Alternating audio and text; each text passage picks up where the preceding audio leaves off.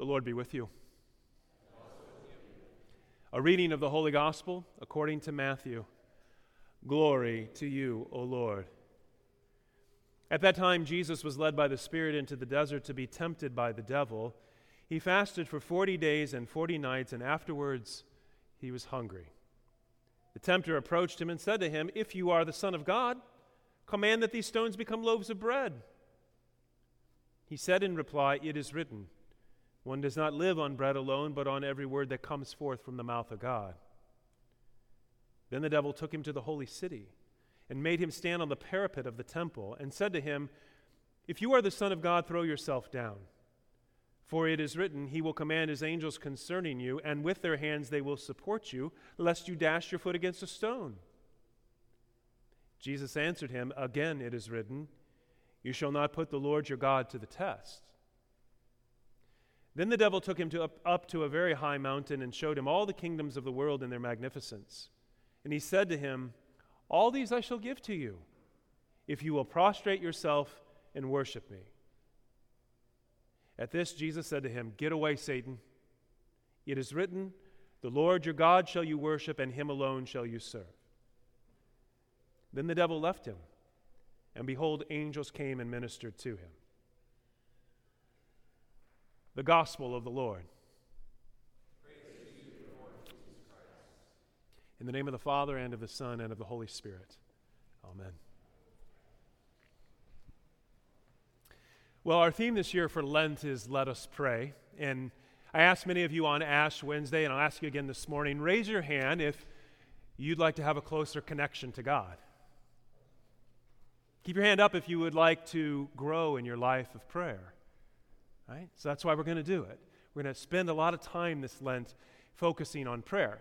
On Wednesdays, when we gathered for either our 12 o'clock or our 7 o'clock Eucharist, we're going to have a school of prayer. We're going to listen to some of the great saints of the church teach us lessons on prayer. We're going to learn of some of the great traditions of prayer. There's different ways to pray. And we're going to learn some of these traditions. And while we're in worship, we're going to take chance, a chance to practice it. We're going to experience these different forms of prayer. On the weekends, we're going to talk about essential attitudes of the heart for prayer. And starting today, we, we're going to look at the, I think, the most foundational one of all, which is trust. Prayer requires trust because when I pray, what I'm doing is I'm taking everything and I'm putting it in the hands of the Father. Do you trust your Father? Well, yes, of course I do. Right, well, that's the correct answer. Is it the right answer? Is it the honest answer? Do you totally trust your Father? Well, of course we don't. Because if we totally trusted our Father, then we would totally obey Him we would believe that our Father's will for us, everything He ever asks us to do, is for our greatest good. For it's for our ultimate happiness. It's for our deepest fulfillment. We would believe that, and then we would do it. We would obey Him. And see, I think, tend to think, if I want all that kind of stuff, oh, no, no, no, listen. Nobody's going to give it to me. I got to get it for myself. I got to go grab it. I can't rely on anybody else, not even God. Oh, okay, so we have some trust issues. And there may be some very good reasons for our trust issues. Maybe life has been difficult, painful, tragedy that you've experienced. And so you ask some very fair questions of God, like, Where are you? Why would you let this happen? Why don't you answer me? Or maybe it's been the people in your life that you should have been able to trust, but they betrayed you, abandoned you, abused you. These are people who should have been like God to you, like a parent or a spouse, a close friend. And you find yourself saying, Well, then I don't trust anybody, including God. You take that distrust, you take your pain, and you just transfer it to Him. And then, of course, there's each of us as individuals. There's me. I mean, I know, deep down, I know what I'm capable of, the horrible things I've done and can do, the, the attitude of my heart, selfish, ulterior motives, you know where that leaves me? I'm suspicious of y'all. I'm suspicious of God. Why? Because I don't trust myself. And if I can't trust myself, then how can I trust you or how can I trust God? Okay, so there might be some good explanations as why we don't trust. But why do we always go negative? Why, we always, why do we always want to point to what's wrong in my life or, or what I don't have? And then we take that and we use that as an excuse and we play the victim and we use that to justify, well, see, that's why I can't trust God. Why don't we look at what God has given to us? Why don't we look at what we do have? All the good things, like that breath you just took I mean, make a list, an inventory of all the good things in your life. I mean, you can even look at the struggles and the sufferings of your life as opportunities for you to grow as a person. Why don't we look at that? Why don't we look at the good things? There's so many good things in our life, and they've all been given to us by our Father. Why don't we trust Him for that? We're like the kid. I'm sure you've seen this scene. You ever go to the pool in the summer? the kid who's standing on the edge of the pool and won't get in. He's scared, right? We're like strapped with every imaginable floaty attached to our arms and our waist. So many that if like we actually jumped into the water, we'd sort of boom, bounce off the water, won't ever get wet. And our father's down in the water. Come on, get in. It'll be fine. I, I'm going to catch you. Trust me. I won't let anything happen to you. We're going to have so much fun in the pool. Come on, get in.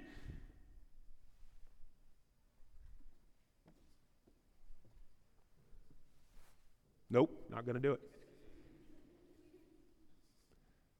Can you trust your father? That's at the heart of the two temptations we hear in the first and in the last readings today. Satan puts it this way to Adam and Eve You're not going to die. God knows if you eat that fruit, you're going to be like him. He's a jealous rival. He's actually threatened by you. He, he's not giving you what's best, he's keeping it from you.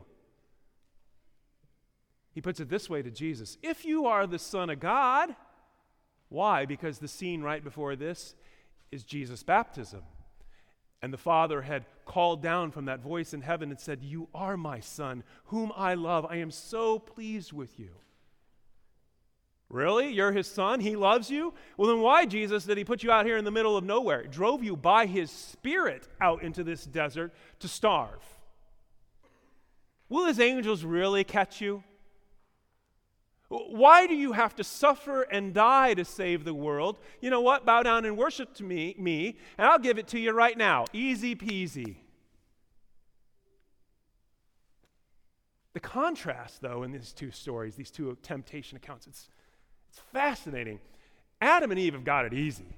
Let's just be honest. They've got it easy. They got it good. They were given everything. Now, we always focus on the one thing that God didn't give them. Why did He do that? No, no. Think about it the other way. God gave them everything else. He gave them life, He gave them each other, He gave them Himself.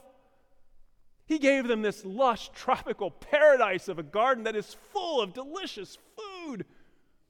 They had everything. And don't trust God because of one thing.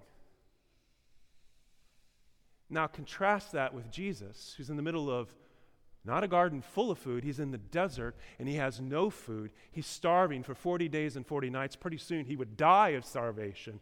Everything has been stripped away from him. He has absolutely nothing except one thing. Only one thing his Father. And he trusts him. Because Jesus wants to show us, even in the most extreme circumstances where there's not, there is nothing else, he wants to show us, my Father, your Father can be trusted. Now, that battle scene was soon over, but the war raged on, and Satan just intensified the conflict. kept bombarding Jesus. You can find this same question, this same temptation in a lot of the stories in the New Testament, in the Gospels, until you finally get to the final battle scene at the cross, and Satan has now sent his foot soldiers, his lackeys. They're standing around Jesus. If you are the Son of God, come down from that cross. He said he trusts in God. Well, then let God deliver him if God even wants him. He said, I'm the Son of God. In his agony and dying, Jesus is now being pushed to, the even, to an even further extreme, to the, the furthest extreme of all. Everything looks lost. Where is your God, Jesus? Where is your Father? Can you really trust him? Does he really love you? I don't know. I think he's abandoned you. And Jesus cries out, My God, my God, why have you forsaken me? Which is actually a prayer of trust. Did you hear it? My God, my God. He's hanging on. My God. He won't let go. My God. He will not let anything separate him from the Father. My God. Jesus is praying. He's trusting his Father. Even with his very last breath, he trusts that his Father is not going to abandon him in that grave. Does he abandon him? No, of course not. We know where we're headed. We're going to Easter. He raises him from the dead. The Father is trustworthy. The, the Father, the Father is faithful always. Even when it seems like absolutely everything else is lost, the resurrection of Jesus is the definitive answer. Yes, your Father can be trusted. I asked you to raise your hand if you want to grow in your life of prayer. If you do, you've got to grow in trust. And that's hard. It's hard for us to trust. How do we do that? It's not a matter of just sheer willpower, it's a gift that the Holy Spirit gives to us. But here's what we can do number one, listen.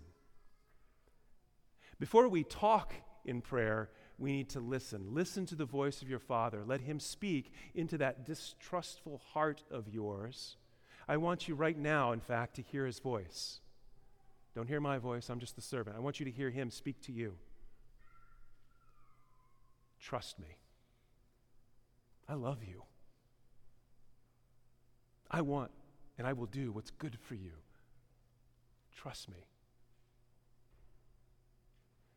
And second, ask. Now talk. Pray, Father, help me trust you. Pray to trust more.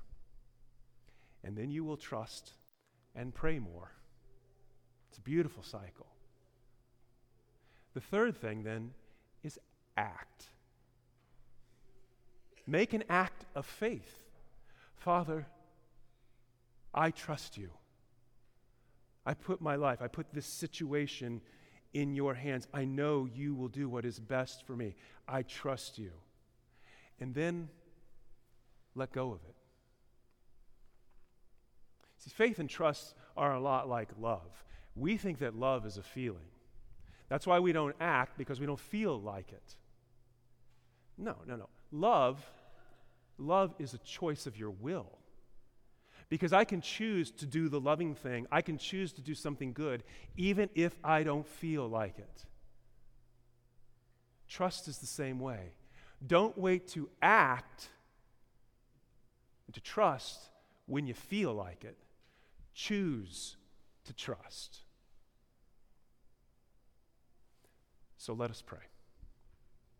Let's take this to prayer. First, listen. Listen to his voice. Trust me.